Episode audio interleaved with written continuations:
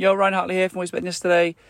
One of the things I'd love to start your week off is this understanding um, of comfort zone, growth zone.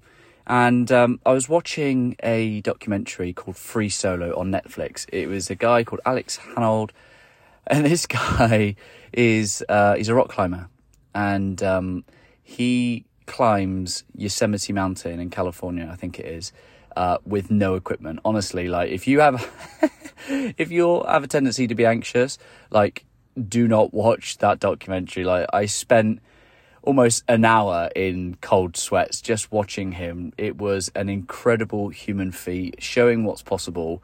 Um, just absolutely nuts. But one of the things I really tapped into what he said is that it's not about overcoming um, my fear. It's not about overcoming my fear. It's about e- expanding my comfort zone because he's in a position whereas if he can't overcome his fear, it will literally mean his death. so, you know, so much of this personal development space is all about, oh yeah, you know, overcome your fears, just push straight through it, like push your comfort zone.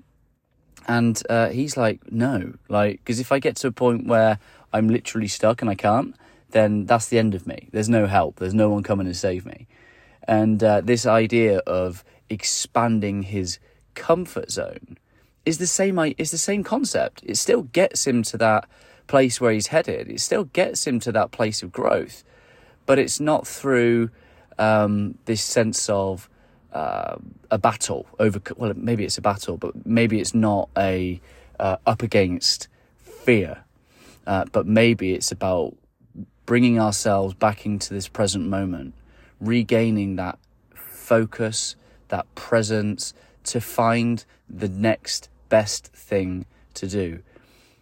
So, with Alex having that mindset of expanding his comfort zone, what he can do in the comfort is keep himself calm, keep himself regulated, not having panic, because we know that when we go into fight, flight, freeze kind of panic mode, our brain shuts off our ability to think logically, rationally, critically, because the blood flow doesn't get to our prefrontal cortex, which is the kind of the logical um, part of the brain for a human.